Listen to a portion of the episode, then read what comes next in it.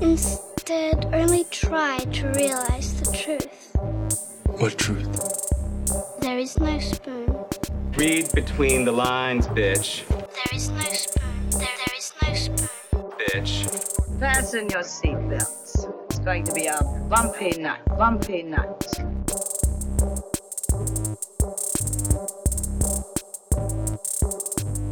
Saludos, amigas y amigos. Yo soy Mario Alegre Femenías. Y yo soy Rosa Colón. Y esto es Desmenuzando.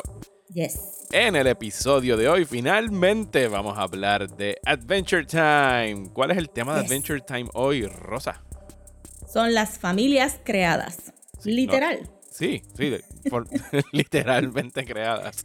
Eh, sí. En esta serie animada vamos a estar hablando específicamente de cosas que ocurren entre la primera y quinta temporada de Adventure Time.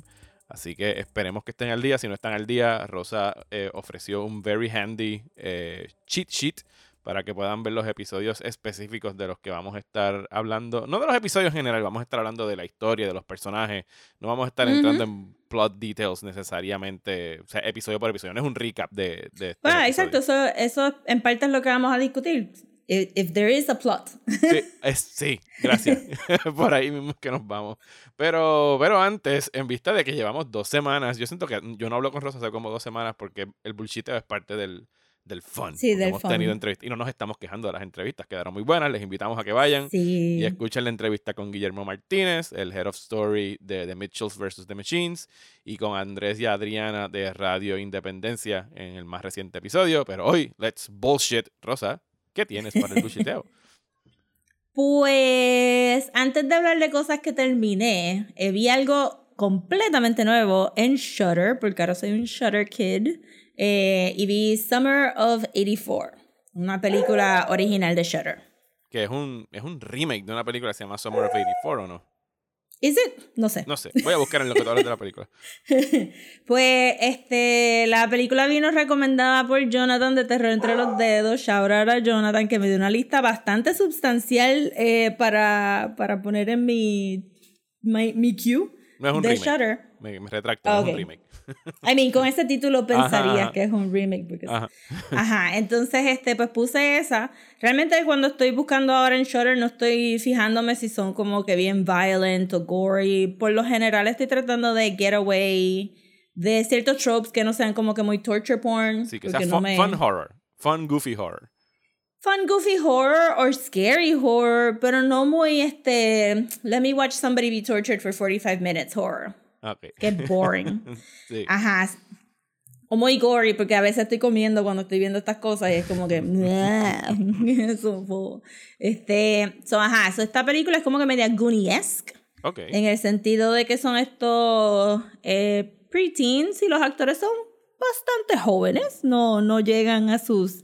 veinticinco for sure, eh, son bastante jovencitos y pues son cuatro amigos que, que uno de ellos como que se enfusca en, en un serial killer que hay en el área que se está raptando nenes de su edad.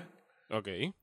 Y me llamó mucho la atención porque hemos estado viendo tantos documentales, por lo menos yo, sabes que vi Sons of, Sons of Sam... Ajá. Recientemente también, pero también en The Majority Report hubo una entrevista sobre Suburban Panic, que estaba atado a Satanic Panic y a todas estas otras cosas en los setenta y en los ochenta. Pues esta película como que cogió eso mismo y pues tienes este nene que está bien metido en, en los periódicos, como que pendiente, y pues se, se obsesiona con el vecino, porque el vecino es medio shady, porque es un tipo de Mad Men, el tipo bien pervy de Mad Men, el gordito. Ajá. Que después acaba yéndose a Hollywood y sigue tirándose en adelante como que catorce Ese, años. Eh, eh, eh, Rick Schroeder. No, Rick, Rick Schroeder, el, el de Silver Spoons. Ah, pues me equivoqué, pero sí sé cuál es el que tú Rick Schroeder es el de Silver Spoons que estuvo acosando a alguien de Costco recientemente ah, y por eso me vi que lo tienes en tu pero mente. Pero es un acosador de la vida real, no un acosador de ficción. Eso sí, debe exacto. Sí, pues uno de, los, uno de los actores de Mad Men este, hace del vecino y pues él siempre se vio medio shady, so, en ese sentido lo entiendes. Y pues es más como que ellos tratando de averiguar y los otros tres dejándose llevar por este, por este lead boy que... que que está obsesionado. Entonces, pues, la película es bastante by the numbers en el sentido de que tú piensas, pues, como que, ok, pues, they're gathering clues y la película te empieza a convencer, pero hay dos o tres cositas que están out of whack, o maybe tú piensas que el nene está mal y qué sé yo. Y pues tiene un final bastante gratifying, pero no es como que un twist ahí, mind explosion twist. Okay. Eh, y me hubiera... Porque la película como que hizo como que un poquito de telegraphing. Hubo una escena que a mí me hubiera gustado que la editaran, porque yo hice como que... Mm, muy obvia. Me dijiste muchas cosas ahí, me dijiste muchas cosas.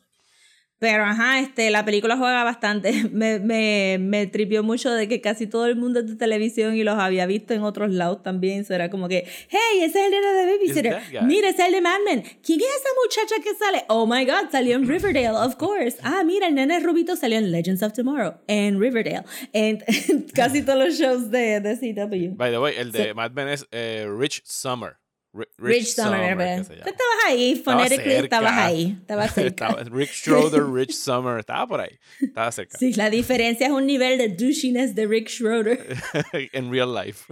In real life, and I'm sure que este hombre es super sweet. Este, ajá, so, so estaba fun para pa verla así una nochecita, no es muy scary, yo diría que, de verdad que no me estoy fijando en los ratings de estas películas, but I would say que esto es como que P G fifteen. Sí, tirando P G thirteen, P G fifteen. No, okay. hay, no hay nudity, este, la, el gore es bastante easy on the eye, if okay. you will. So, estaba súper estaba super fun, me gustó mucho. Ok, pues ya se la voy a anotar por ahí por si se la quiero poner a, a Daniel, por ejemplo. Pienso que a lo mejor suena bien para, para esa edad.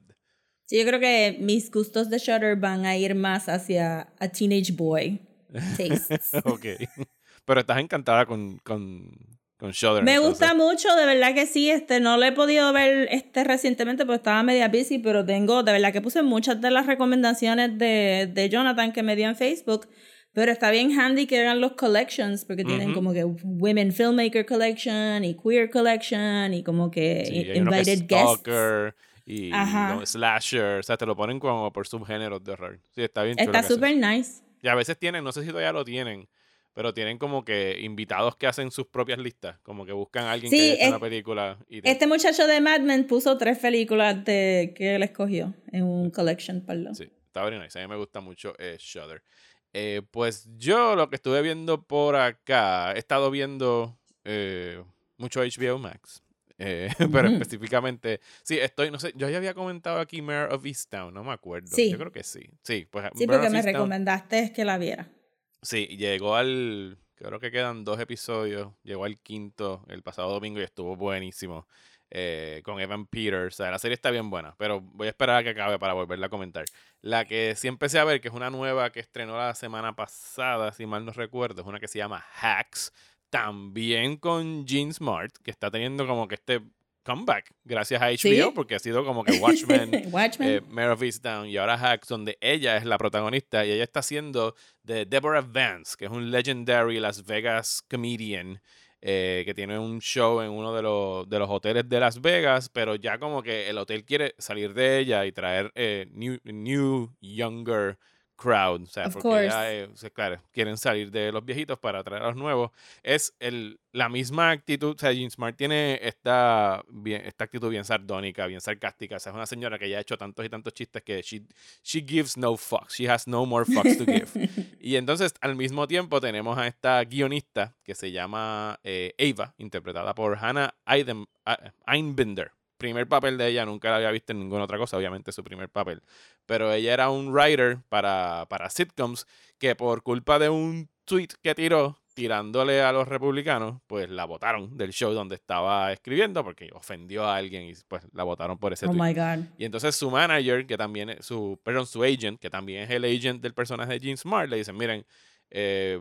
conéctate con Deborah Vance para que le escribas material para su nuevo show porque necesita como que hacerlo más pop y más young, qué sé yo, qué rayos. Y entonces ese es el junte de ellas dos. Pero son polos opuestos, o polos similares en realidad, no son polos opuestos porque se repelen.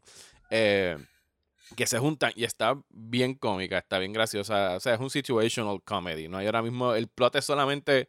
con estos dos episodios es que ellas pues se lleve, aprendan a llevarse bien y el choque generacional, eh, pero en realidad la, la comedia está very, very on point, o sea, está bien sharp, eh, y dura treinta minutos y son dos episodios hasta ahora y, y está bien buena, o sea, de verdad que, que me sorprendió, eh, y las reseñas también estuvieron excelentes, así que si están buscando una bu- un nuevo sitcom para ver en televisión, dense la vuelta por H B O Max.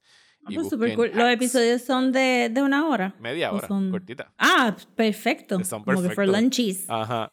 Ajá. Está bien buena, está bien graciosa. Si les gusta Jean Smart, eh, que, que en The Mayor of Easttown está genial ella como la mamá de Kate Winslet. Acá de, eh, me ha gustado tanto la interpretación, la interpretación de ella, que estoy por ir para atrás a ver como que Designing Women o algo así. I love Designing Women. Yo nunca he visto ese show. It's good. Love it. Okay. Sí. Pues, pues lo voy a buscar porque está en Pico. Aquí ya tengo la cuenta ahí gratis, así que le voy a dar un... Ah, break. Sí. Está no, en Pico. Está en Hulu, yo lo veía. Está en Hulu. En Hulu, está en Hulu. Ah, ok. Este, yo lo vi porque en, en mi unemployment year, pues el staple era como que entrar a Lifetime y ver Golden Girls, Designing Women, Golden Girls de nuevo, y tenían un bloque por la mañana, por la tarde y por la noche. So, tú veías de todo. Y las Sugar Bakers de Atlanta, Georgia. Ajá. Was the best. Este, y... Jean Smart hace como que de la innocent, dumb, blonde receptionist, eh, pero, pero le dan unos buenos things y eventualmente ella se fue del show y la reemplazaron con otra muchacha que la trataron de poner como que bien republicana, y me recuerdo que hubo hasta un episodio de, de lo de Anita Hill. Ajá. De como que she, como que she's lying, y la otra, este, y bueno, whatever. La cosa es que ese show era bien bueno y tenías un montón de personajes femeninos, y siempre tenías el Sugar Baker Takedown, cuando este, la Sugar Baker mayor le se, paraban el show para que ella diera un monólogo a las millas, y era como que... Este, y era como que impresionante, y eran como que bien liberales y bien funny. Tienes que verlo, de verdad, es como que bien eighties. Sí, lo voy a buscar. No sé, nada más que con ver la portada. Pads, pastels. Sí, shoulder pads y, lo, y el teasing en el pelo y la, el pelo el así súper grande. Ajá. Delta Burke. Pues este, sí, eso es lo que he estado funny. viendo en, en televisión, por lo menos es lo que he estado viendo hasta ahora. ¿Qué más tienes por allá? Nice, pues yo este, empecé a ver ahora, estoy a punto de terminarlo, eh, El Inocente. Ah, sí, serie española, Netflix, ¿verdad? Ajá, en, en española. Este, Carla los otros días dijo, wow, la vi corrida, y la mamá de Carla rápido brincó y dijo, diablo, sí, está bien brutal. Y cuando se la mencioné a mi hermana, dijo como, diablo, eso está bien buena. Y yo, pues vamos a verla. Pues está bien, pues insisten. Pero la verdad está bien buena, es como que, exacto, porque mi, mi, yo no veo tantas series, como nunca vi Casa de Papel, o como se llama. Ajá, la, la, casa, de, la Casa de Papel. Sí, exacto, no La Casa de las Flores, que es la otra, que es la es mexicana, la mexicana. Which is great. Uh-huh. Ajá, La Casa de Papel, pues nunca la vi, pues el algoritmo no me tira cosas españolas, este, cosas españolas de procedurals y de crimen, ¿verdad? Me tira las películas de terror. So, entonces dije, pues la voy a ver. Eh, y empezó como que el primer episodio está súper chilling, es este muchacho, es el arquetipo de un himbo. Okay. Bless that sweet man. Este, que todo el mundo dice, pues no, porque sus ojos inocentes. Y uno como que, yep, he's a himbo, he's kind of dumb, no puede atar las cosas rapidito, pero se ve guapo. Este, es un muchacho, whatever, normal, y fueron a este rave slash como que este Electric Daisy Carnival thing.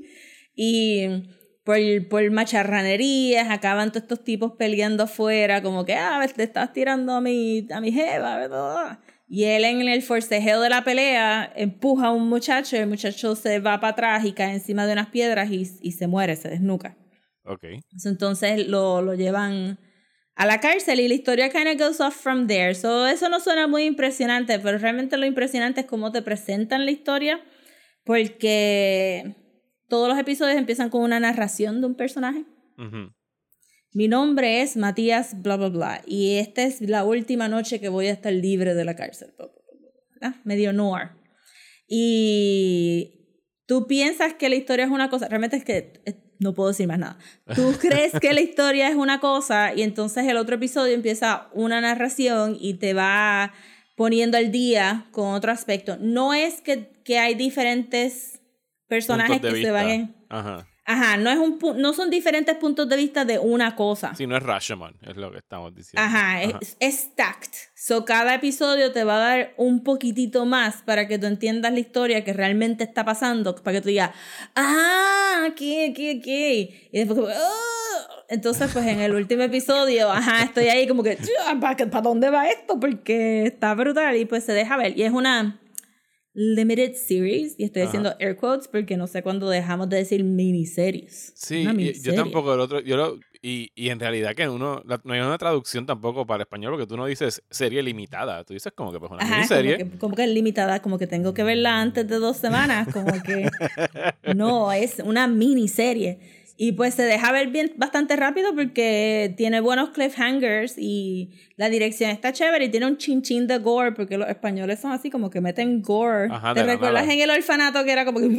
Ajá. Why am I sí, con, la, así. con la vieja atropellada. Sí. Ese es de los mejores jumpscares ever. Con la lengua, me recuerda la lengua, ¿verdad? Ajá, como que, sí, sí, es horrible, es bien nasty. Aquí sí. Yo le puse pues El Orfanato aquí... a los nenes ahora durante la pandemia y yo, yo saqué la cámara nada más que para coger el jumpscare específicamente porque es, es un clásico ese maldito brinco, sí.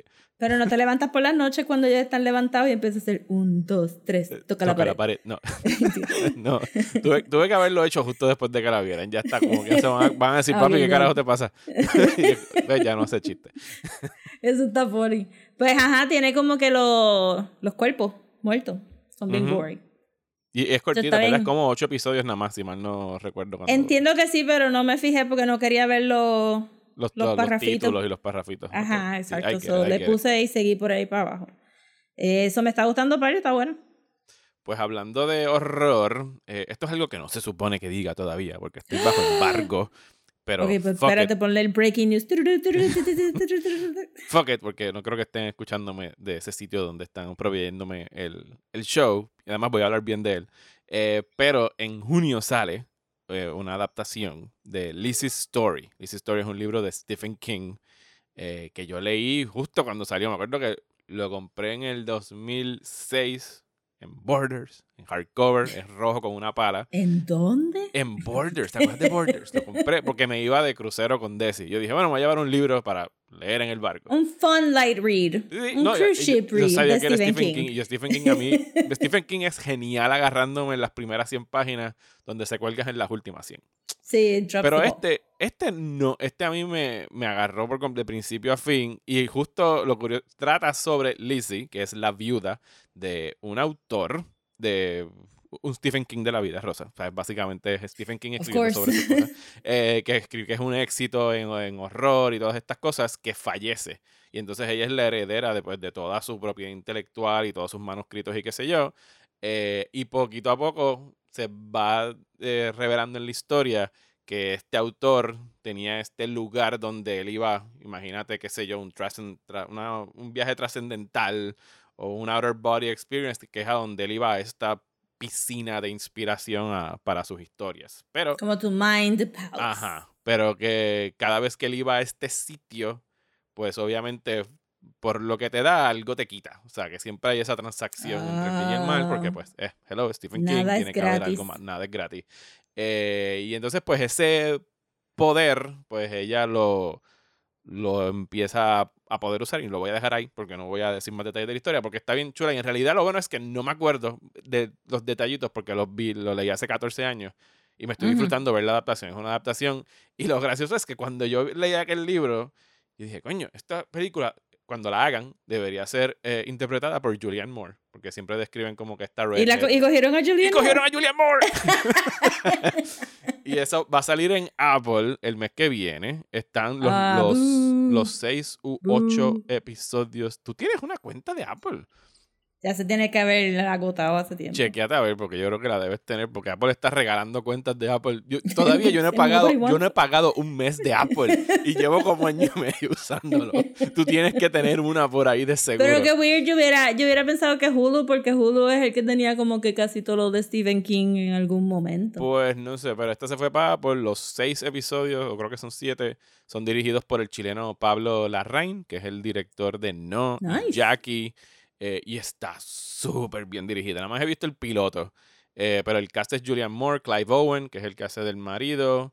Eh, Jennifer Jason Leigh hace de, de la hermana.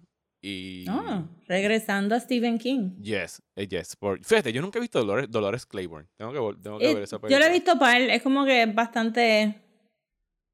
By, eh, por bastante el medio, como que, por el centro del plato. Como que ajá, sí, como que es un es un family tale, no tiene no tiene nada sobrenatural. Okay, pues sí. Sí, acá yo creo que está en H B O Max, la puedo buscar, pero eh, anótenlo por ahí, porque cuando salga en junio y la acabe de ver, el Lizzie's Story Eh, de verdad que me, me gustó muchísimo ese primer episodio. Pienso que la dirección de, de la reina está genial. Y, y es bien creepy, súper, súper, súper creepy. Hasta ahora creo que es más creepy que el, el mismo libro. ¡Wow! Nice. Qué bueno, porque de verdad como que salieron dos o tres películas de Stephen King en Netflix and they were not great. Sí, yo, yo vi la de, la de la grama, Something in the Grass. Sí, la de la grama. La de porque Gerald's sale este Game. Hombre, porque sale Night Owl. Yo leí Gerald's Game y vi la adaptación. Y la adaptación es como que, eh, a mí no... Yo leí Gerald's Game y no me gustó suficiente ni para sobrepasar. No no, so, no pude ni con Mi amor de Carla, Carla Giugino. Fue como que no... Mi, a, no, mi amor pero... de Carla Giugino pudo más. Bueno, y la otra... It's fine, I'll watch it, sabe Carla Giugino. La otra es este con el primer Punisher. Eh, era, el era, que el no, sí, que era... Y el título es un año nada más. Ah, eh, sí, como... Something for... for. Sí, something ahí. Y esa la vi porque la dejé corriendo y fue como que, why is this even a thing? Y yo creo que después también como que se pompearon mucho pensando que Castle Rock iba a ser como que siendo hit sí. en Hulu. No, y no el, lo fue. El, el Stephen King revival que hemos tenido en estos últimos cinco años ha producido more bad than good. ¿Sabes? Sí. Yo, o sea, esto empezó con, no sé cuál fue la primera que hizo el revival, pero tuvimos It. Que incluso a ti no te gustó la primera It, porque la segunda a mí no me gustó. Sí, la, la segunda It, tampoco. No, el overall no me gustó. Pero Castle Rock The Stand fue un fiasco en C B S All Access. Esa es verdad también. Sí, como que él está como que en todos los streaming services en momento. Dark Tower fue horrible Dark la adaptación Tower de cine. También. Sí, sí, no, no. Han salido un chorro de mierdas de Stephen King en estos años, no se crean. Es verdad, ya yo había borrado cinta de mitad de ellos. Yo estaba como que, ay, en Hulu hicieron dos showcitos, pero no, es verdad, han hecho cosas Ajá. malas everywhere. Pues yo creo que lo último que quisiera hablar en el bullshit es que por fin termine Sabrina o The Chilling Adventures of Sabrina. Uh-huh. Y, uh-huh, y I'm gonna miss it. Yo creo que de... Eh, entre Riverdale y Sabrina, si vamos a hablar solamente de los C W shows de Archie Properties, este, Sabrina really hit the mark en términos de goofy camp horror, pero manteniendo el espíritu de Sabrina porque she's a teenage witch and she's very... Me gusta que Sabrina es cocky, como que todo el mundo... Ella le dicen algo y ella dice, sí, pero ¿cómo yo puedo encontrar un loophole? ¿O cómo yo puedo romper esta regla? ¿Cómo yo puedo hacer lo que a mí me dé la gana y no pagar repercusiones? Y si hay repercusiones, I'll fix that too because I'm Sabrina. Este, y me gusta que, es, que se mantuvo así en todos los seasons, aunque no estoy muy clara cuántos seasons son porque son parts. Uh-huh. Yo siento que, que... Son cuatro, yo creo, si lo divides sí. en partes. Ajá, pero yo creo como que el... El último season tenía como que unos títulos ahí que yo, yo llegué a pensar, ¿son dos partes adentro del mismo season? Sí, son de esos, de, de esos lanzamientos que hacen de temporadas que tú no entiendes como que, what? Entonces, medio season, es un cuarto de season, what the fuck. Exacto. Y me gustó, y al final del día me gustó todo porque Sabrina es super cool y este, Kiernan Shipka está brutal en el papel, she's Sabrina forever. El actor que hizo de Harvey, este, ¿sabes? También un himbo a propósito, porque Harvey en los cómics como que no tenía mucha personalidad. He's just Sabrina's boyfriend, que no sabe que ella es una bruja. Okay. Y aquí le dieron un montón de, de depth. Y los amigos que ella tenía eh, en la high, pues tienes la historia de Theo, que está, este, ¿verdad? Actuado por este non-binary person.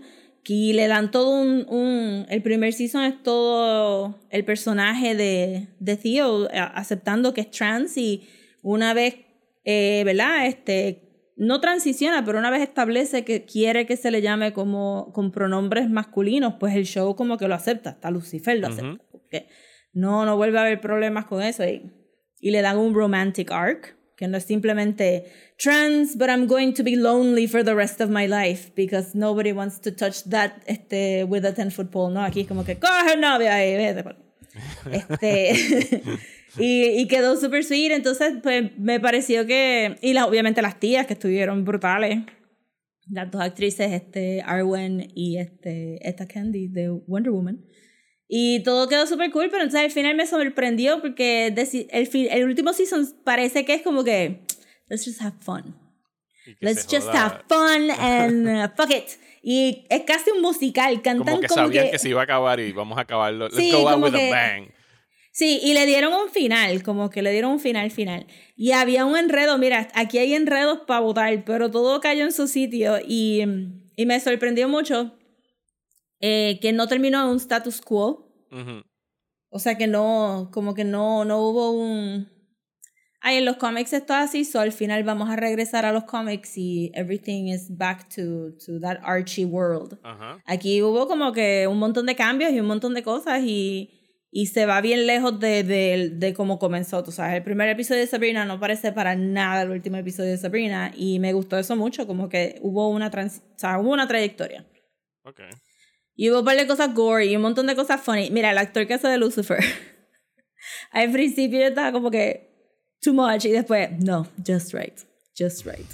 Este, y obviamente todos los otros good looking, al final hubo como que un montón de throwbacks a, este, bueno, todos los nenes se tienen que quitar las camisas y uno de ellos habla sobre objectification, de como que, este, en, en un parallel universe, él dice, well, here I can take off, the, I can take off my shirt when I want. Que le me gustó un montón y obviamente salen las tías de, del sitcom de Sabrina también y no es un, un fan service cameo, they're actually built into the story del y sitcom de, de Nickelodeon de A B C era de A B C, ajá, de A B C, ok, ok no, de, era T G I Fridays, era A B C, ahora no me recuerdo si era A B C o si era N B C, pero ajá, de del de eh, Melissa Joan Hart. Exacto, ese mismo, sí. Ajá. Es el que estoy confundiendo. Pues salen, salen en este último season. Qué cool. Y le quedó súper brutal. Eso era de T G I y... Fridays, cuando daban T G I Fridays en A B C. Ah, y este sale Salem del sitcom también. So they actually have a talking cat puppet. O sea que sí, en realidad se fueron all out en este último season. Full. Yo me imagino que la única razón que no trajeron a Melissa Joan Hart es porque es media conservadora ahora and stuff. Pero hacen alusiones a como que, sí, sí, ah, tú eres the new Sabrina, the other Sabrina. Ajá. Had to be taken out. Melissa Joan Hart este... era de Clarice Explains It All también, ¿verdad? Claro. Ok, sí, sí, sí. Ahí fue donde yo primero la vi. Sí, yo también. Yo veía Clarice Explains It All religiosamente. Y después Sabrina, que lo vi por un tiempo, pero a mí los sitcoms me aburran un poco y si ya tengo el gist of it, después de un rato como que I just fall out y no lo sigo viendo. Como que I do not care for endings de sitcoms. Es como que it's the same thing, I don't care. Y, pero ajá, esto me gustó mucho y me tardé para en empezarlo porque sentí que había perdido el hilo del show, solo empecé desde el principio a volver a verlo y okay. Me hizo recordar que de verdad tenían un really bunch of good ideas y un montón de cute horror stuff y it's a good show, it's a good show. Qué cool. Pues mira, hablando de sitcoms, ya para ir cerrando el, el bullshiteo, yo acabé de ver esta semana, tú sabes que yo pues mi, mi serie con Sara era eh, Lost y acabamos yes. Lost. Y ustedes yes. nos van a poder escuchar discutiendo Lost próximamente eh, en el Patreon de Desmenuzando. Así que llevamos tiempo como que buscando algo para ver. Eh, tú me recomendaste que viéramos eh, His Dark Materials. ¿Cómo te va con Los Sobrinos y His Dark Materials? Pues vimos el segundo episodio ayer. Me sorprendí un poquito porque como yo no sé nada de esto y no lo he visto, sorprendí un poquito que hubiera C G Animal Violence. Ok.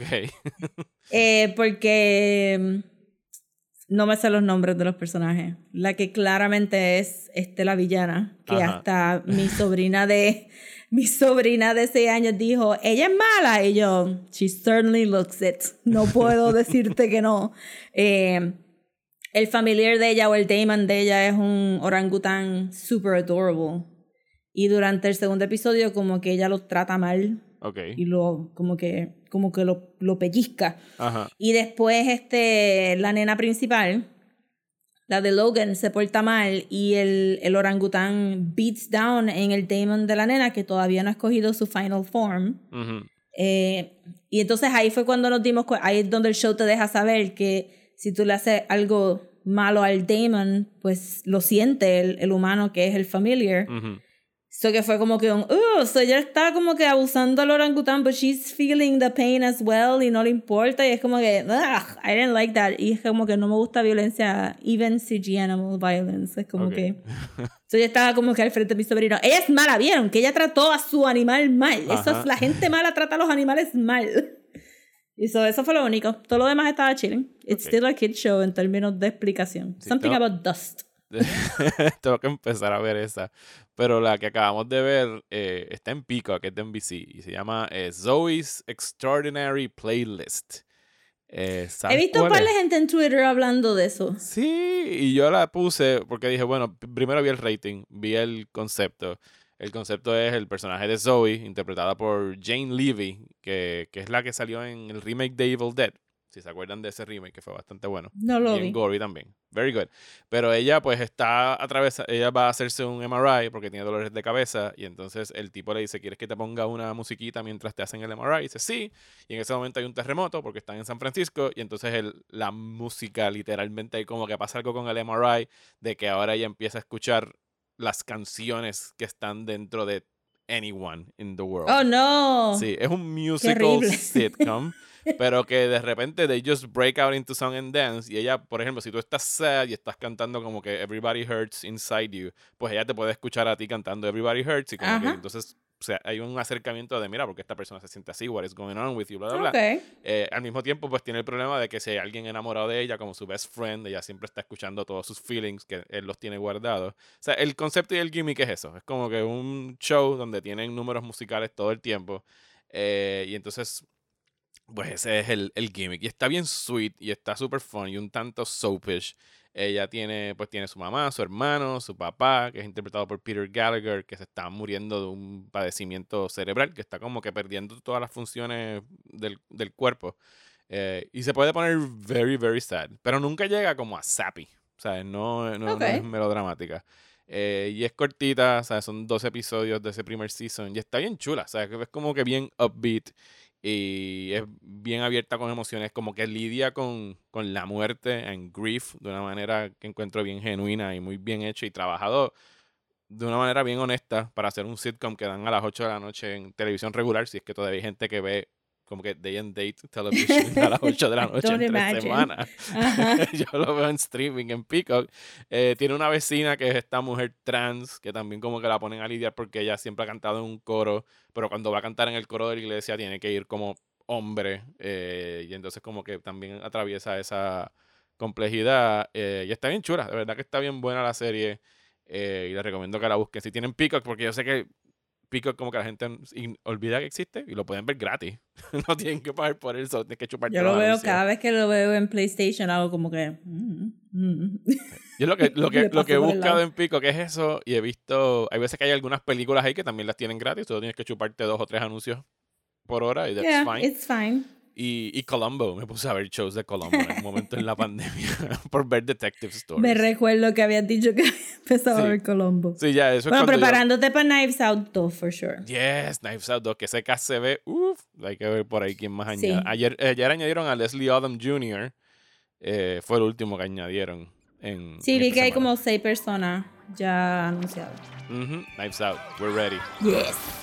Pero entonces... Vamos entonces a Adventure Time.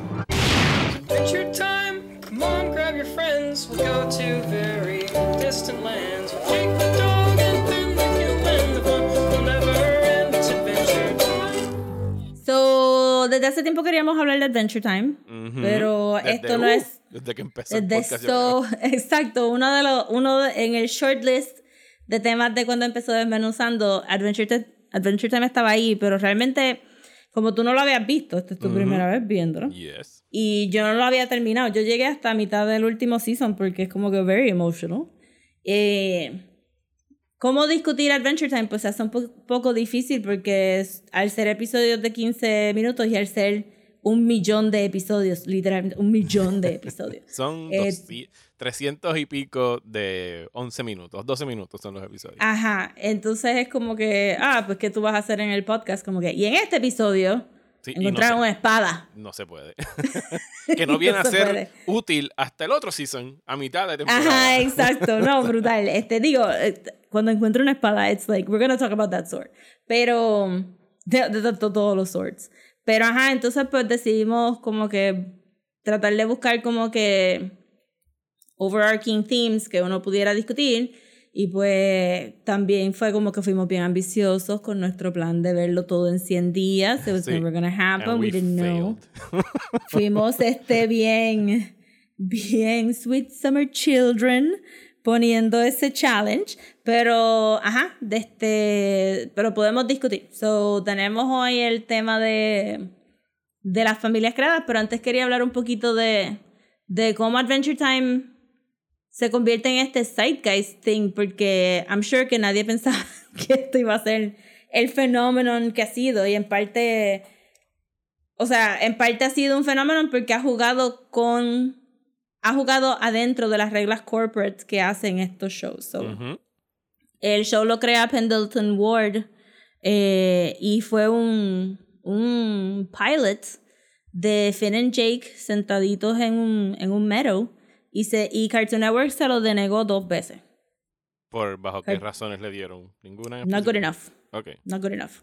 Este, no sé si... Y aquí pues maybe vamos a hablar un poquito más de animación, pero no sé si se dieron cuenta que Cartoon Network anunció el mes pasado que iba a comenzar la incubadora Cartoon Cartoon de nuevo. Entonces lo que hacen estas incubadoras es que abren como que writers programs y artist programs, y tú puedes trabajar en tu pitch para venderle un show al canal. Y esta incubadora, bien famosamente, pues ahí es donde salió Powerpuff Girls, Dexter's Lab, Ed and Eddie, este, Bill and Mandy, este, todos los shows que ustedes vieron en los noventa que terminaban con Cartoon Cartoon. Ajá. Era que salía de esa incubadora. Ellos la cerraron por un tiempo y la volvieron a abrir ahora. So, en, en el Adventure Time no sale de esa incubadora. Adventure Time viene en ese, en ese tail in end de, después de, ajá, todos estos shows. Pues obviamente que tú vas a hacer con un show de un nene que habla con un perro. Como que no, no cuadra. Y se lo denegaron dos veces, y entonces pues la, la tercera vez fue la vencida. Y le hicieron como que ciertos rewrites, y ahí es donde viene la idea de que Nickelodeon y Cartoon Network y Disney agresivamente buscan el mismo mercado, que son twelve year old, ten to twelve year old boys. Uh-huh. Eh, aquí Nickelodeon se pasa viniendo para el Writers Program. Uh-huh. Y en Puerto Rico se han ido tantísimo, tantísimas personas a trabajar en, en, en televisión escribiendo libretos que han pasado por el, por el Nickelodeon Writers Program. Y ahora mismo en el Artist Program de Nickelodeon hay un muchacho de aquí que estudió en, en Atlantic, donde yo trabajaba. Y esas incubadoras son, son chéveres, pero desde el principio te lo dicen, ¿sabes? Como que si vas a pichar algo para mujeres o niñas o whatever, you're out. Si vas a pichar algo que no hace dinero en merchandise o en toys, it's you're out. out. You're out. eh, y entonces, pues, en los facts que estaba buscando antes de, del podcast, pues, ellos le dijeron que no podía incluir a Marceline ni a Princess Bubblegum porque era un show de, para niños, eh, varones. Es literalmente no girls allowed. No girls allowed, ajá. El, el, el corporate mindset de estos shows de, de animación es que si es para, para boys, los boys no se van a identificar con un personaje femenino. Y no importa cuántos focus groups hacen, que los nenes le dicen que si Cora está brutal, que si me gusta Princess Bubblegum, ellos no, los nenes no se van a identificar con, con personajes femeninos. Y pues tú has visto todo el, el de dos mil diez para acá, una década completa de gente diciendo por qué Gamora no está en las t-shirts de Guardians of, uh-huh, the Galaxy. Ni en los action figures, este, siquiera. Ajá, porque Rey no sale en el monopolio de, de Star Wars.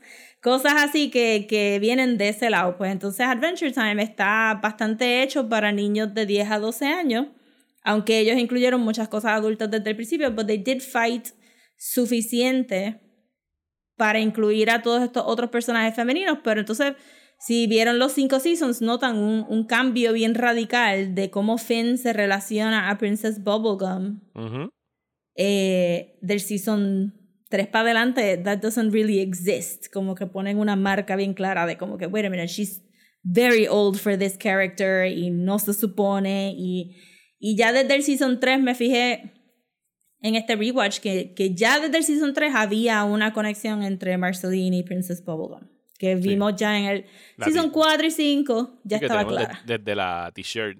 Desde la t-shirt, pero ella, yo creo que la segunda appearance de Marceline, ella se refiere a... Este, a Princess Bubblegum con su, con su nickname que ella le da, este, nada más, se me olvida cuál es el nickname ahora, pero you guys know. Ajá, entonces, pues dicen, ok, pues el show comienza y es medio random, incluyeron los personajes que querían, pero ¿por qué este show dura tanto? Pues por el merch que pudo generar, porque era un show para nenes chiquitos con adult themes, aún en el primero y en el segundo season, pero Nickelodeon, este Cartoon Network le pudo sacar un zafacón de dinero. O sea, tú ibas a Hot Topic y estaba repleto de, de mercancía eh, para teenagers, young adults. Tú ibas a Toys R Us, ¿te recuerdan cuando existía Toys R Us? Uh-huh. Rip Toys R Us, pues ahí habían un zafacón de juguetes de Adventure Time. Yo tengo, ahora mismo en mi escritorio tengo cuatro juguetes de Adventure Time. Pero en este, yo pude conseguir el action figure de Finn, de Jake, de Marceline. Tengo el Finn grande que se le cambia la carita, como que aquí en casa tengo un plushie la, de Marceline. Aquí en casa estaba la espada, el gorro, los Lego Dimensions, los cómics, eh, por ahí seguimos. Ajá, Legos, cómics también, Legos, las t-shirts, t-shirts que yo he reciclado, cuánta t-shirt. Este, yo hice al principio... Eh, al principio cuando ellos estaban pensando que nobody was gonna cosplay this crap, este, imagínate tú, tú en, en Cartoon Network, en el site, tú tenías para el patrón para tú coser tu propio sombrerito de Finn, y yo, yo cosí mi sombrerito de Finn, y a mi sobrina que acababa de nacer le hicimos un, un little tiny Finn hat, y tenemos una fotito de ella así, baby, como que así de chiquitita, y nosotros ahí, ah, el Finn hat para la baby. So que, que era, es algo que, que el diseño es tan appealing que se pudo adaptar a tantísimos productos, desde tenis, relojes de trescientos pesos o hasta medias de cinco pesos en Hot Topic, este, cards, toys, whatever. Y todo eso es bien importante porque eso es lo que paga el show. Uh-huh. Y lo paga suficiente que diez seasons y tres miniseries de H B O Max later, this thing is still generating money. So por, porque ustedes se pueden, pueden preguntar, pues, otros shows han tenido unas premisas más complicadas o han sido este más, qué sé yo, maybe les gusta otro show si se preguntan por qué su show no duró nada más que tres seasons o por qué su show nada más se acabó en cinco seasons, y es como que porque no está generando dinero con merch. Lo, las animaciones de televisión no hacen dinero con ads porque duran quince, o sea, quince minutos de Adventure Time son con dos minutos de anuncio. Uh-huh. Y si tú lo veías en Cartoon Network, un minuto de esos anuncios era para cosas de Cartoon Network. No era, no era, era para otra cosa. Era publicidad interna. Ajá, exacto. So, eh, eh, y, y tiene que ser de once minutos porque la animación dos D ya cuesta tan cara que no pueden hacer un show más grande, ¿verdad? Que en cuesta ese momento, más cara que, que, si, que computadora. Hacerla dos D. Uh-huh. Sí, porque no... Te, o sea, tres D cuesta caro, pero ahora... no hay tanta gente que hace animación dos D, eso es como que un poquito más specialized. Ok. Sí, es más so, niche. Ajá, es un poquito más niche, pero realmente para televisión todavía brega. Nadie le gusta ver como que animación tres D barata. Si vas a ver animación tres D, tiene que ser como, como los Mitchells. No puede ser como que el show de Teenage Mutant Ninja Turtles que había en Nickelodeon. Yo por eso nunca... Antes del otro show de Teenage Mutant Ninja Turtles que había en Nickelodeon. Para mí era doloroso esa época de, de cuando los nenes eran chiquitos aquí en casa, que estaba el Mickey Mouse Show... los Backyardigans y todos esos shows que eran para mí feos. Era un C G I feo. I know they loved it por las canciones, pero el C G I era super cheap. Es super cheap y, y lo único que tienes que hacer es better textures. That's it. You don't Ajá. have to do anything else. Ajá. Pero entonces, exacto, ese, ese jugar con las reglas de corporate, it's still a show about a white ten to twelve year old boy eh, teniendo estas aventuras que son male-centric al, al principio, más generar un montón de dinero en merch, eh, y cre- pero a la misma vez crear como que esta idea de, de esta animación bien appealing, bien simple to the eye. Finn son como que dos puntitos y una sonrisita, that's it. No hay, uh-huh. no hay mucho más que buscar, pero creó todo este fenómeno que entonces fue, fue lo, que, lo, que, lo que mantiene ese show corriendo hasta ahora. Y creo que es importante porque luego tú vas a ver Steven Universe o van a ver cuando venga el season de Bee and Puppycat, Uh-huh. que son lo, los dos shows que, que salen de, ¿verdad? Este, Adventure Time también fue una incubadora de, de talentos. So, tú tienes a Rebecca Sugar saliendo de Adventure Time porque ella hacía canciones acá. Este, ella hacía canciones acá. Entonces, tienes a Natasha Allegri que, que comenzó haciendo los, los mini cómics de Fiona en Apple en el internet y, es, y, y generó tanto... tanto auge que, que entonces acaban incluyendo, incluyendo los personajes en el show. Y ya para, si vieron hasta el Season cinco, pues hay dos episodios de, de este Fiona and Cake donde Neil Patrick Harris hace de Prince Bubblegum y este Donald Glover hace de, del boy Marceline, se me olvida el nombre. Marshall Lee. ¿Dónde Marshall es esto Lee. Que hacen eso? En el, en el segundo episodio de, de Fiona and Cake. Estos son, yo no sabía que eran las voces de ellos. Uh-huh. Oh, pues tengo que ajá. Sí, es una chulería. Y este, la, la voz de Fiona hace voces en Steven Universe. Es la voz de, de Bee and Poppycat, la de la nena principal. Eh, y, y pues que y te mandé un artículo porque en el, a, a mediados de los dos mil, o sea, a mediados del show, estaban hablando de cómo los webcomics podían llevarte a una carrera en animación, porque Adventure Time empezó a reclutar a todo el mundo que estaba haciendo webcomics pegados en ese momento, el más famoso siendo Michael Forge, Michael the Forge, que todavía hace webcomics, y son webcomics bien surreales, not like Adventure Time at all, bien surreales. Y Adventure y Time es bastante surreal, puede ser bastante surreal. Sí, pero él, él hace como que con shapes, teniendo conversaciones existenciales, no son como que, no son figures. Ajá, sí, es más abstracto. Ajá, entonces el side note, eh, Michael DeForge vino a Puerto Rico cuando Mundo Bizarro funcionaba a hacer murales y lo tuvieron aquí una semana por ahí, como que. So he's been on the island, esto es su, su boricua fun fact. Entonces, eh, y, y exacto, empezaron a hacerlo al punto de que hay un episodio, el episodio del caballo que se les queda mirando. Ajá. Uh-huh. Por la ventana. Ese ajá. caballo es de Kate Beaton, que ella hacía un webcomic que se llama Hark a Vagrant, que estaba bien brutal y, y era como que pues panas de panas, y cuando tú vienes a ver tienes eh, a Danielle Corsero, que tenía un webcomic también desde los principios de los webcomics que se llamaba Girls with Slingshots, y ella escribe una novela gráfica para Adventure Time. Los cómics de Adventure Time cogieron a todos los indie artists y los pusieron a trabajar para ellos en Boom Studios.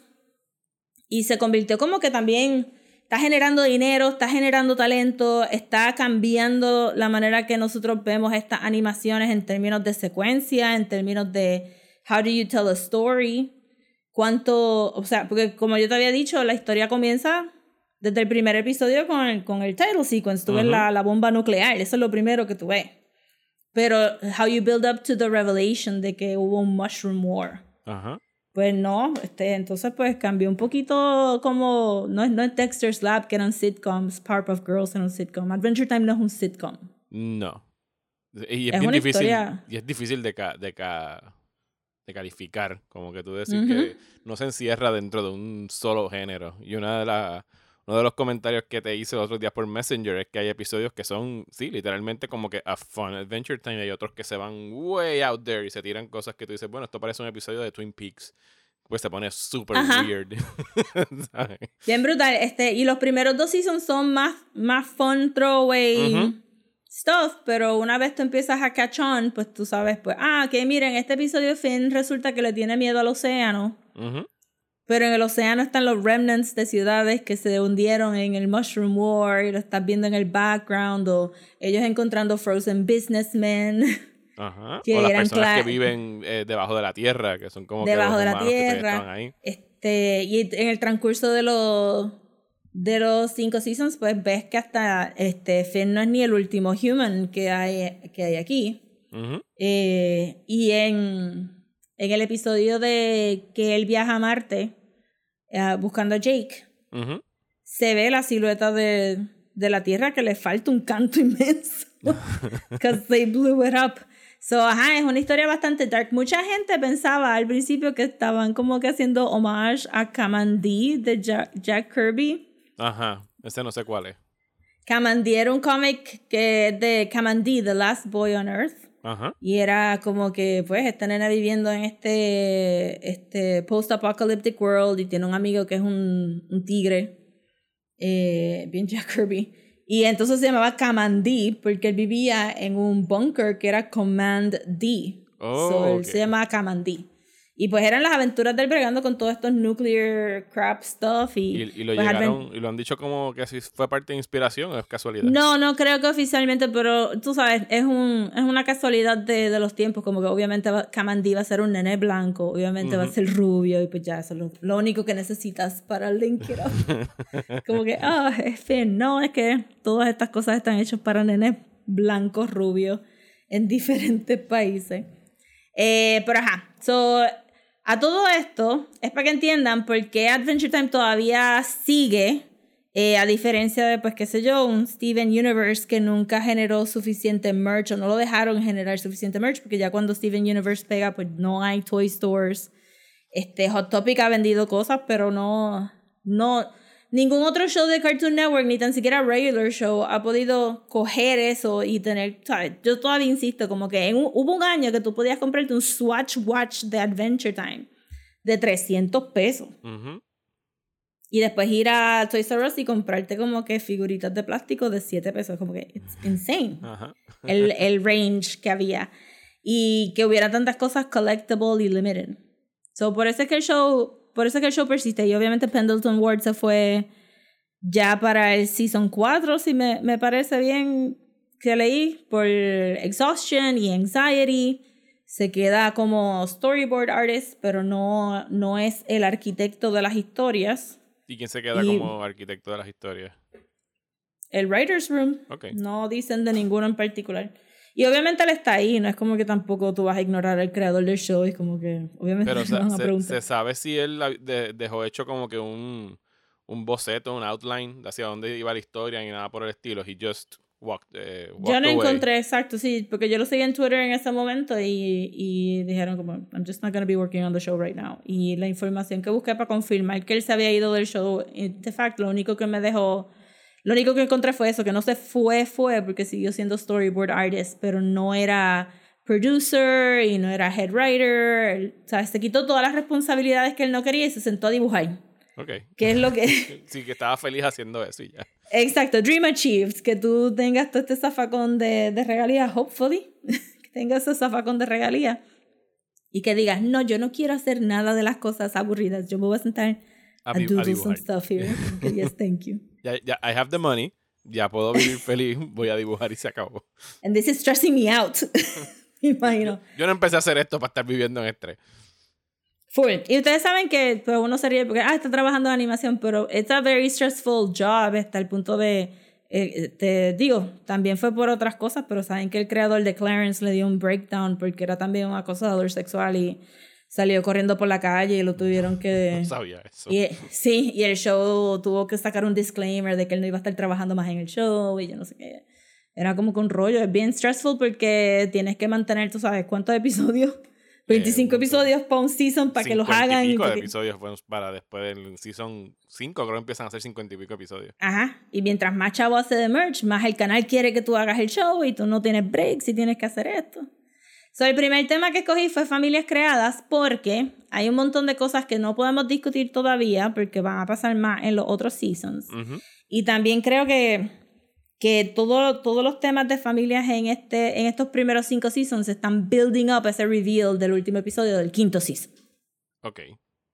¿Te recuerdas cuál era el reveal? Del... El reveal del quinto season, que al final del quinto season. Ajá. Sí, sí. Lo, okay. lo digo. Lo podemos decir porque se supone sí que, que la gente ya haya re- visto. Sí, sí, que le revelan a Finn que su papá todavía está vivo. Exacto. Que pero es como que... Billy. Billy es el que se llama, ¿verdad? Billy. Billy, ajá. Sí. Que es este... Hulk. Este... Eric Bana. Luferigno. Ah, Luferigno. Dije, no, no, no. ¿Cuál no, de todos no. Hulk, los dije Hulk. Mark Ruffalo. Sí. No, Luferigno. Por eso que tiene el acento weird. Billy. Pues, ajá. Porque cuando conocemos a Finn, este Finn está jangueando con Jake y poco a poco te van, te van diciendo de que Finn es adoptado. I mean, no surprises there. A la familia de, de anthropomorphic dogs que pueden hablar, ajá, que están viviendo como si fueran en los cincuenta. Porque el papá tiene, este, Jeremiah tiene como que... ¿Es Jeremiah? No, nos vamos a inventar los nombres aquí, gente. Can't keep up. Son como que setenta y cinco... personajes diferentes. Y que Finn está adoptado porque lo encontraron un día tirado en el piso, este, con el suculito cagado, porque es un boom boom baby, este, y se había hecho boom boom, y lo encuentran con su culito cagado, y entonces este, lo adoptan, y él se cría con Jake y con el hermano Jermaine. Uh-huh. Y esa familia, pues, es creada, porque ellos lo aceptan, y pues, este, y él parece que tuvo un very nice regular childhood, eh, porque siempre hay alusiones de él cantando en el baño eh, la cancioncita esté bien embarrassing para él, ¿verdad? Como que, I'm a boom boom baby, este, super cute. Y entonces pues ellos se quedan forever. Y para, para los efectos, como que este, Jake es el hermano de Finn y Finn es el hermano de Jake, y se acabó ahí, aunque ellos se hablan de Friends. Pero también llegamos a ver en otro episodio cuando ellos van a buscar la espada del papá de, de Jake, que el papá de Jake tenía muchas reservas sobre Finn siendo alguien más débil, porque este... No, no era como que fuerte como Jake, y este, todos los recordings que el papá le estaban dejando eran bien undermining a pobre Finn ahí, como que no, que si no es muy smart y como que no es muy, no es muy strong. Entonces pues está esa idea de que las familias que tú estás creando también pueden ser bien dañinas hacia ti si tú no comunicas bien. Eh, y, y pues vamos, entonces pues vemos un poco, porque el papá de, de Jake tampoco era super awesome con Jake. Sí, no, no, no, era, no era el mejor para nada. No era el mejor, pero entonces se crea esta idea de como que biological families are not awesome. Y las familias que de verdad thrive en el show son adopted families. Ajá, no sí, sé familias, si coge... que, familias que se unen por, por, por causas comunes o porque they just, porque machean, because they match. Ajá, exacto. So, eh, cuando Finn empieza entonces a, a pues, ¿verdad? Este está Princess Bubblegum, está Marceline, y después este Jake va con Lady Rainicorn, que es su otra familia creada. También con Lady Rainicorn hay un problema con los papás biológicos de Lady Rainicorn, porque no aparentemente que no aceptan a Jake, porque en algún momento hubo una guerra de, de Rainicorns y, y dogs. Súper random. Y ajá, y que, y este, que se comían, al, y al final era como que todo el mundo comía humano o algo así. Este, ese era el, el dish. Y después Jake no es tampoco un super awesome dad a sus puppies, porque resultó que sus puppies crecían muy rápido. Sí, crecían a la velocidad de... No, ni siquiera de perros, era como que two times.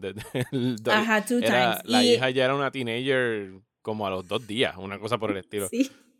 Y todos son super adorable. Y vamos a ver ese theme. Por eso es que este episodio es part one de families creadas, porque vamos a ver otras familias en los otros cinco, cinco seasons y three miniseries later.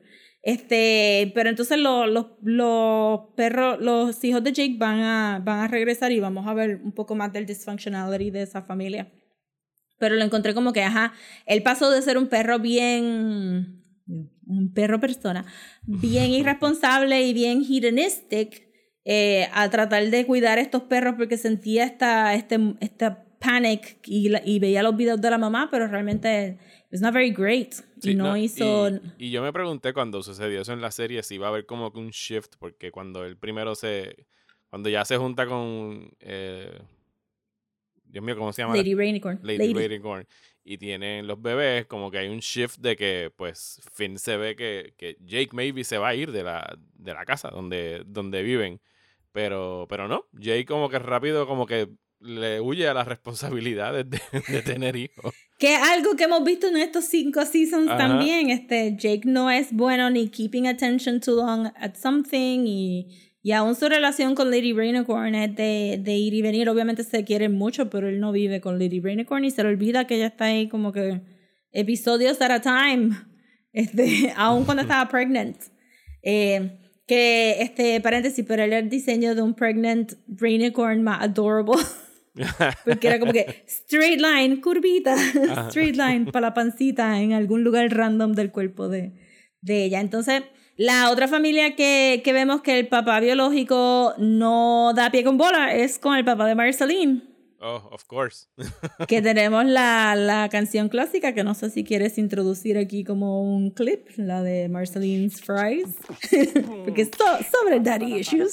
Daddy, why did you eat my fries? I bought them and they were mine. But you ate them, yeah, you ate my fries. And I cried, but you didn't see me cry. Daddy, do you even love me? Well, I wish you'd show it, cause I wouldn't know it. What kind of daddy eats his daughter's fries and doesn't look her in the eyes? Daddy, there were tears there. If you saw them, would you even care? Y tienes este, este papá que le puso mucha presión a Marceline. Eh... para... Vemos dos episodios con el papá de Marceline. El, el episodio donde Finn trata de, de, de ayudar a su relación y, y ahí te hacen ver como que... No. Sometimes biological family sucks and you don't want to have a relationship with them y punto. Eh, y después lo volvemos a ver cuando he kind of tricks Marceline into thinking a ir, a ir al Nightosphere y la usa para pa como que proyectar su... So goals con el Nightosphere, not great. Eh, y entonces, pues, Marceline kind of comes into the fold, pero Marceline tiene un surrogate dad. Mm-hmm. Que es el, el Ice King.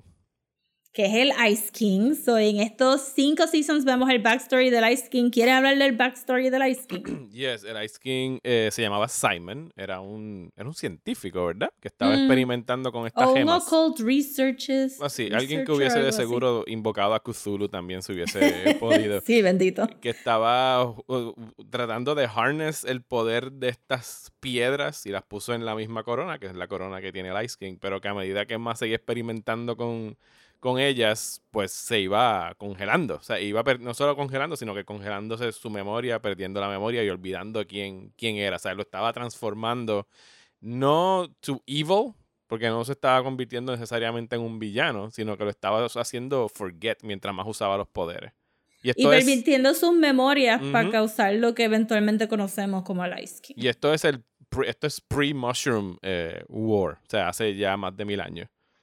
Ajá, y durante los Mushroom Wars, él se encuentra con Baby Marceline. Que ya era una y, vampira en ese momento. Que ya era una vampira, y, pero era ocho añitos, maybe seis a ocho añitos. Entonces ellos sobreviven juntos un tiempo hasta que para protegerla a ella, en el episodio que te enseña que, que estaban eh, siendo atacados por los como que mutated nuclear zombies, uh-huh. eh... Que, que es también nuestro primer... Ese episodio es también nuestro primer hint de dónde vino Princess Bubblegum. Porque vemos el, el Candy Elemental. Uh-huh. Ajá, este, porque era como que un goo rosado. Que como que lo ayuda un poco. Porque ahí... ahí uh-huh. este, Eso no lo había empatado. Porque tiene el mismo pelo que, que Princess Bubblegum. Ajá, y entonces, este, pues para proteger a Marceline, él se pone la corona y entonces se convierte en Simon. Y luego en el, en el episodio del, cinco, del quinto season, que es Betty, que vemos este, que, que Simon tenía una novia que se llamaba Betty y que él le decía su princess. Y por eso es que Ice King entonces se pasa buscando princesses to, to get married. Sí, no es que es un viejito verde, es que es, es algo que, que él recuerda en algún rincón de su memoria, está esa fijación por... A princess, no a princess. Any princess. Ajá, exacto. Entonces, este, para Marceline, este, Simon se convierte como que en este fam, fam, family person que tiene como Alzheimer's y nunca se recuerda de ella y aparece cada cierto tiempo por alguna razón u otra y ella lo quiere un montón, eh, pero she can't really help him that much either, so se quedan ahí. Eventualmente se convierte en parte de al- alguien con que Marceline empieza a conectar mucho más de lo que hacía antes. Yo creo que la historia del de Ice King slash Simon es el, es el perfect way to explain cómo el show madura en cinco seasons. Es como que, ah, tú creías que esto era Tom Kenny haciendo whatever character y de momento es como que, oh no, este, it's beautiful. Y uno está llorando ahí con el Ice King. Tom Kenny es la voz de SpongeBob. Oh, really? Yes. Ah, sí, bueno, sí, se parece ahora que lo dices. Digo, sí. Pero él, él murió después que se acabó la serie, ¿verdad? Uh, no, Tom Kenny está vivo todavía. El que se murió es el creador el de creador SpongeBob. El creador de SpongeBob, I'm sorry. Ok, es verdad. Sí, sí. Este, ajá, y, y pues Tom Kenny es una, un comediante de, de hace tiempo y ha hecho tantísimo voice acting y es bien famoso por la voz de SpongeBob, pero cuando él se convierte en Simon le da un montón de pathos y le da un montón de weight, que es super nice. Y en el episodio es... ese de Betty, eh, digo, aquí me imagino que no vamos a entrar porque serán spoilers para el resto de los seasons, pero Betty... se queda en este timeline cuando hace el, el jump. Yep. Okay. Que exacto, porque lo, es, un, es, el, es un shortest time paradox del universo. Le dice, I didn't know where you went. Y él me, I went here. Es como que, y es como que resuelto el problema. Eh, la voz de Betty en ese episodio es la annoying the girls que todo el mundo odia. La, an, eh, eh, la annoying la principal. The girls. Ah, eh, la principal. Le, Lena Dunham. Ajá, el de Ned Dunham. Okay. Pero entonces, en los otros seasons ella no regresa. Ella no vuelve a hacer la voz. No, ella no vuelve a hacer la voz. Okay. Y verdad Aquí, que Mark Hamill staff... está por ahí haciendo la voz en algún momento, ¿verdad? Mark Hamill es el, el Tommy Demon que le de... sale a él. Sí. Y, a él, y hace dos o tres más, porque en alguno de los dungeons hay voces de personajes random en los dungeons que Finn se mete en algún momento. Y pues... Uno yo, de ellos es este. Yo a Mark Hamill lo, lo reconozco a la pata. O sea, es como que Clancy, este, Clancy Brown también. Clancy Brown hizo también uno de los, de los Dungeon Animals. Este, aquí hay gente de... Sí. Mira, Party Bear es este, Andy Samberg. este, eh, uno de los snails que yo... Uno de los... No son snails. Una de las cositas cute que andaba por ahí. Ajá. Era Jonathan Katz de, de doctor Katz. Este, yo no, lo, no lo busqué, pero me imagino que Keith David es el papá de... del Fire Princess, del Flame Princess. No me acuerdo. Sí, full, esa voz, I Ajá. mean, ¿quién, ¿quién más puede ser? Y ese otro biological dad que no funciona, porque Ajá. la familia de Flame Princess, entonces, pues, es el mismo rollo de Marceline, donde el Flame King este, quiere pervertir a su hija para que tome el trono y sea, sea este, ¿verdad?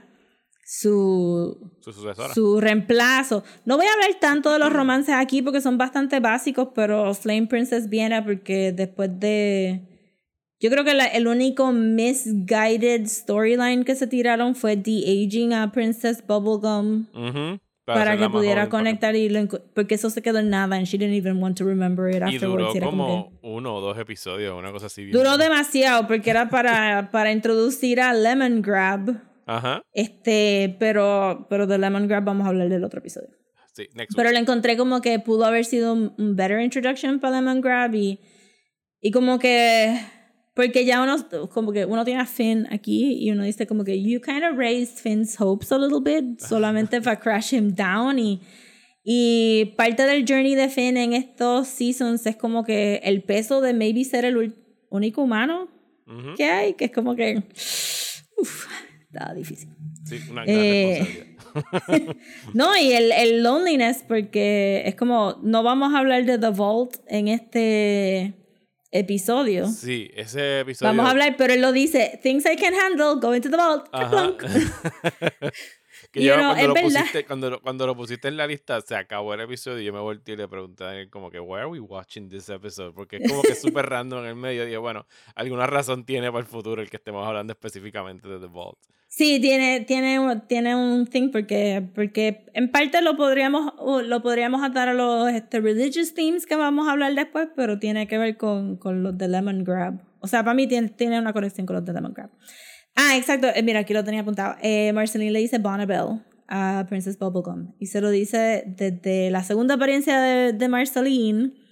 Lo tengo aquí. Season dos, episodio veinte. Es la primera vez que Marceline le dice Bonnabelle. Y so, para mí, eso es que los escritores sabían desde el principio. So, me hace menos sentido todavía que hayan de-aged a... Pero eso fue a la, la, el hacer a Princess Bubblegum y a, y a Marceline... Eh, Eh, gay characters, queer characters. Es una decisión que estuvo empujando Rebecca Sugar, si no me equivoco, ¿verdad? O sea, algo que ella quería como que... Pero, sí, push, exacto.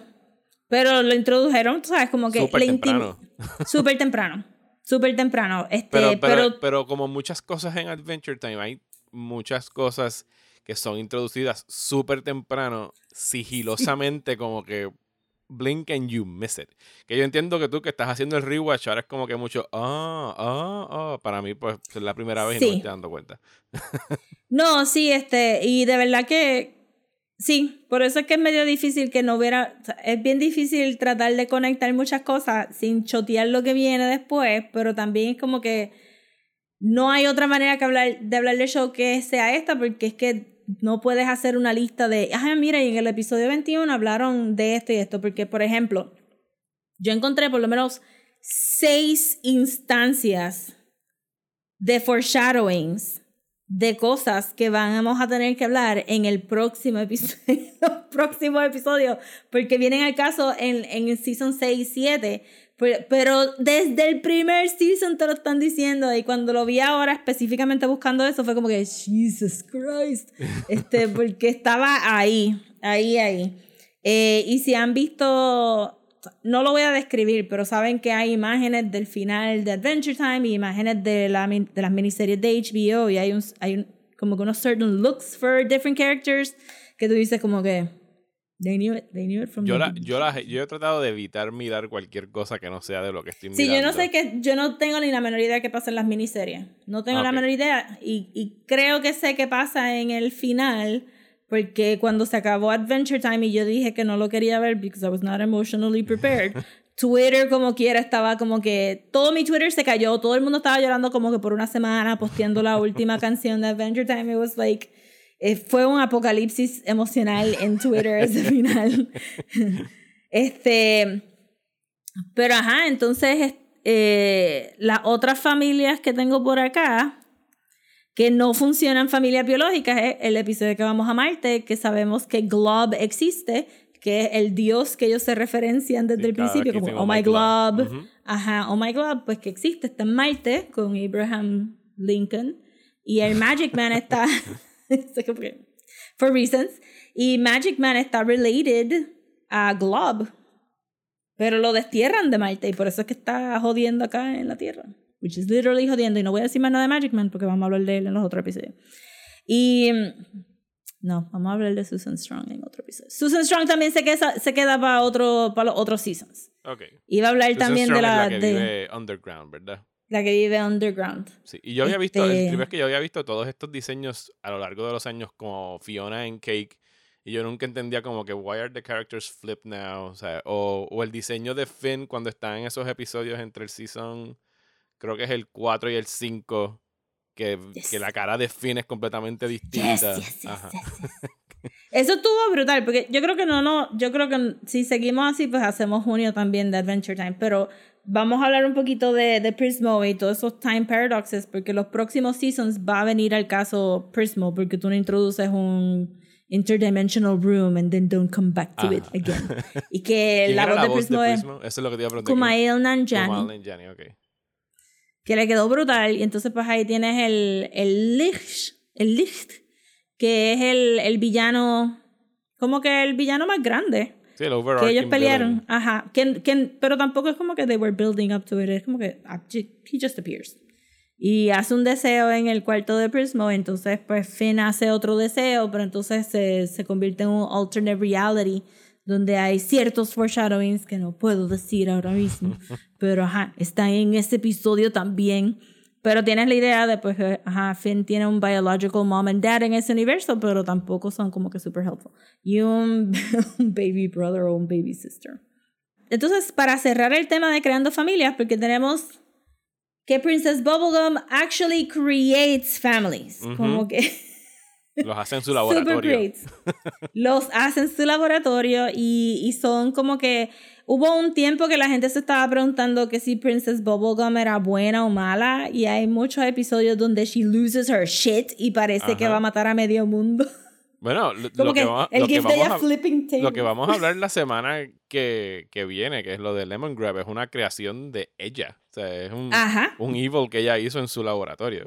Tratando un evil que ella hizo y que se... Ajá, exacto, y que se, se limpió la responsabilidad. La responsab- Ajá, sí, exacto. Sí, por eso podemos cerrar con eso, porque nos llevaría al episodio de Lemon Grab, de que desde el primer season estamos viendo que ella puede bring Candy back to life y, y, o, o crear, este, crear este, vidas nuevas como este, los, los Tiny People que ella hizo, que después ellos se roban y se ponen a jugar como si fueran Sims y Finn se obsesiona con... Ajá. Uh-huh. Ajá, y tú la ves a ella como que también hubo, había una escena en uno de los episodios que ella está como que cortándole las patitas a unos dulces y pegándoselas a otros Ajá. y ella es súper seria y es como que what is going sí, on? Es, es media twisted, o sea, tiene como un dark sí. edge y es como que la propia, es la diosa de su propio mundo. She's playing God Ajá. all the time. Es medio Frankenstein. Ajá. Bien brutal, bien, pero sin repercusiones. Porque todo el mundo dice, ay, qué linda es Princess Bubblegum she's y pink. Se acabó.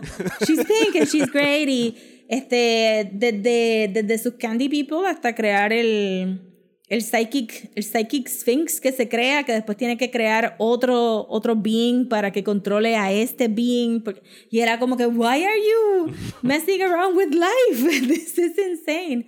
So por eso para mí como que nunca me hizo muy, mucho sentido de que Finn, ese fuera su su romantic como interest. que interest porque she looked very como que unhinged en muchos de los episodios. Y hay un running theme de cómo ella discards sus champions. Este, porque tienes el episodio de el, el, cuando ellos van a llevar los Royal Tarts, uh-huh. que Finn decide ir the hard way para no ir the thin way, y tú tienes el, el Royal Tart delivery guy que se había ido insane and she knew it and she didn't do anything for this sí, man. Ella no es un good ruler at all. Es bien caprichosa. Es bien caprichosa, pero entonces, porque te deja pensar como que, espérate, ¿qué va a pasar con Finn? Porque él está diciendo el champion y después tienes el episodio de Rattle Balls, que es el upside down bubblegum Ajá. dispenser, que también ella simplemente, ah, pues los mato, porque, whatever, no me salieron bien. Yo creo a los banana guards y, y ya está, y pues, pues brego con eso. Entonces como que uno piensa qué va a pasar con Finn later, because he's gonna grow old and she's not gonna grow old. Sí, ella es un very eh, Old Testament god. Es como que fire and brimstone y no sí. le importa y está como que, o, o más también como, como diosa griega, que es como que los mortales allá abajo and I don't care what Ajá, happens to them. Y no le, exacto, y no les importa y si te mueres te voy a traer de regreso y no me importa si tú querías morirte o si no te querías morir, I'm just gonna do it. Eh, y entonces pues la perversión de, o sea, su, no la perversión, pero como que su intención de creación de vida really comes back to bite her in the ass con Lemon Grab, que entonces se convierte como que en esa perversión de, ah, oh, she's so cute, she's just making cute candy, pero ¿qué pasa cuando tú le metes como con un heavy dose of fascism a esa situación? Pues entonces tiene Lemon Grab, que es lo que vamos a hablar en el próximo episodio. Unacceptable. Unacceptable. Mira, a mí me da como que un montón de cositas Lemon Grab, como que ah, a mí me like da un it. mal de risa Lemon Grab. No sé por qué cada vez que porque porque sí, porque nada más que la manera como se expresa it makes me laugh a lot, pero entiendo que tiene un no es, no es ni siquiera un dark edge, es very dark todo lo que está pasando. Sí, ahí. Es bien disturbing. Y pues obviamente esto fue un Taste de Adventure Time, que si no han visto los cinco seasons, pues pueden ver la lista que posteé, y si quieren este, pensar que esto fue un buen overall resumen y quieren empezar en el, en el meaty, meaty part de, de Adventure Time, yo diría como que vean lo de Lemon Grab para el próximo episodio y vean como que... Eh, yo dir, lo único que se, que se va a cargar al Season six, que maybe si no vieron todos los Seasons, es que pues, obviamente el reveal de que el biological dad de Finn está vivo y que Finn ahora tiene un cursed grass sword que es the best sword in the world. Sí, porque esa es la que sale espontáneamente. Le sale de la manita y tiene como que una hojita bien bonita en el wrist y puede hacer tantas cosas and it's very sharp. Sí, que si un... notaste, cada vez que cortaba era la carita de él como que... Ajá, ajá. Ese fue, un, ese fue un episodio, porque yo voy a admitir, epi- Season cinco yo no lo vi completo, yo fui directamente a tu cheat sheet. Vi como episodio quince o veinte y después fue como que, ok, tenemos que avanzar porque se está llegando la fecha y que llegan cincuenta y dos. Yo también estaba como que, oh Dios, ya mismo vamos a grabar. Pero el episodio donde él consigue esa espada verde no estaba incluido ahí. Y entonces tengo aquí a mi aliado eh, Daniel que me dijo, ese episodio es este, fue y fuimos para atrás a buscar dónde sale muy bien, el, el muy bien. La, sí, porque los swords... Vamos a ver otros swords que están bien cool y podemos hablar un poquito de los swords later on, pero ajá, esto es, este sword es, vamos a hablar un poquito más luego. Pues ahora sí puedes cantar Come along, come along with me.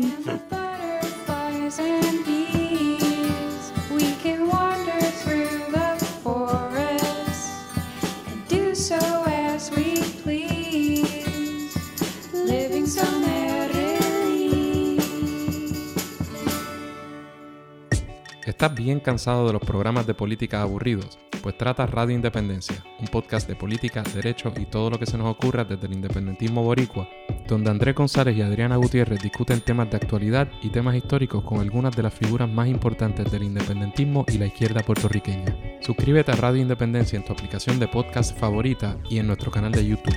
Únete ya. Y hasta aquí este episodio de Desmenuzando. Muchísimas gracias por escuchar, especialmente a las siguientes personas que se unieron a nuestro Patreon en patreon.com slash Mario Alegre. Muchísimas gracias a Manny, Alex, eh, Balmín o Balmín, ¿cómo tú dices? Uh, Balmín. Balmín. Balmín, perdón, es que no tiene acento aquí en, en Patreon. Balmín. eh, Balmín y Ángel, eh, gracias por unirse al Patreon en el nivel de uno o cinco dólares al mes, donde los que, pues, si están en el nivel de cinco van a estar escuchando los episodios extra que este mes incluyen eh, Demon Slayer Mugen Train. Rosa tuvo la oportunidad de verla y la vamos a discutir. Eh, y también vamos a estar hablando de la quinta temporada de Lost. Estamos acabando Lost en el Patreon. Estamos haciendo el rewatch y el first watch ya. O sea, ya yo acabé de ver Lost. Pero todavía tienen que esperar a junio para escucharnos hablar del, del final de Lost, pero van a poder escuchar del penúltimo season eh, la semana que viene. Y esta semana van a estar escuchando el episodio de Demon Slayer Mugen Train. Eh, yes. Y regresamos la semana que viene para hablar de la saga de Lemon Grab en Adventure Time. Seguimos en Adventure Time Mode. Eh, junio se lo estamos dedicando a posesiones. Yes, satánicas, Hail Satan. Be amazing. Así que the devil made me do it. Les vamos a estar dando la lista de lo que tienen que ver eh, la semana que viene para que puedan ponerse al día, cosas que están disponibles ya en streaming o que van a estar eh, estrenando, como es el caso de The Conjuring, The Devil Made Me Do It, que sale a principios del mes. Muchísimas gracias por escuchar. ¿Dónde nos pueden eh, seguir en las redes sociales? Nos pueden seguir en Instagram como arroba desmenuzando, en Twitter y Facebook como arroba desmenuzandopod, y si nos quieren mandar un email puede ser a desmenuzando el podcast arroba gmail punto com. A mí me consiguen en Twitter e Instagram como Mario Alegre, y a mí me consiguen en Twitter, Instagram y Facebook como arroba solopopcomics. Muchísimas gracias y hasta la semana que viene en Desmenuzando.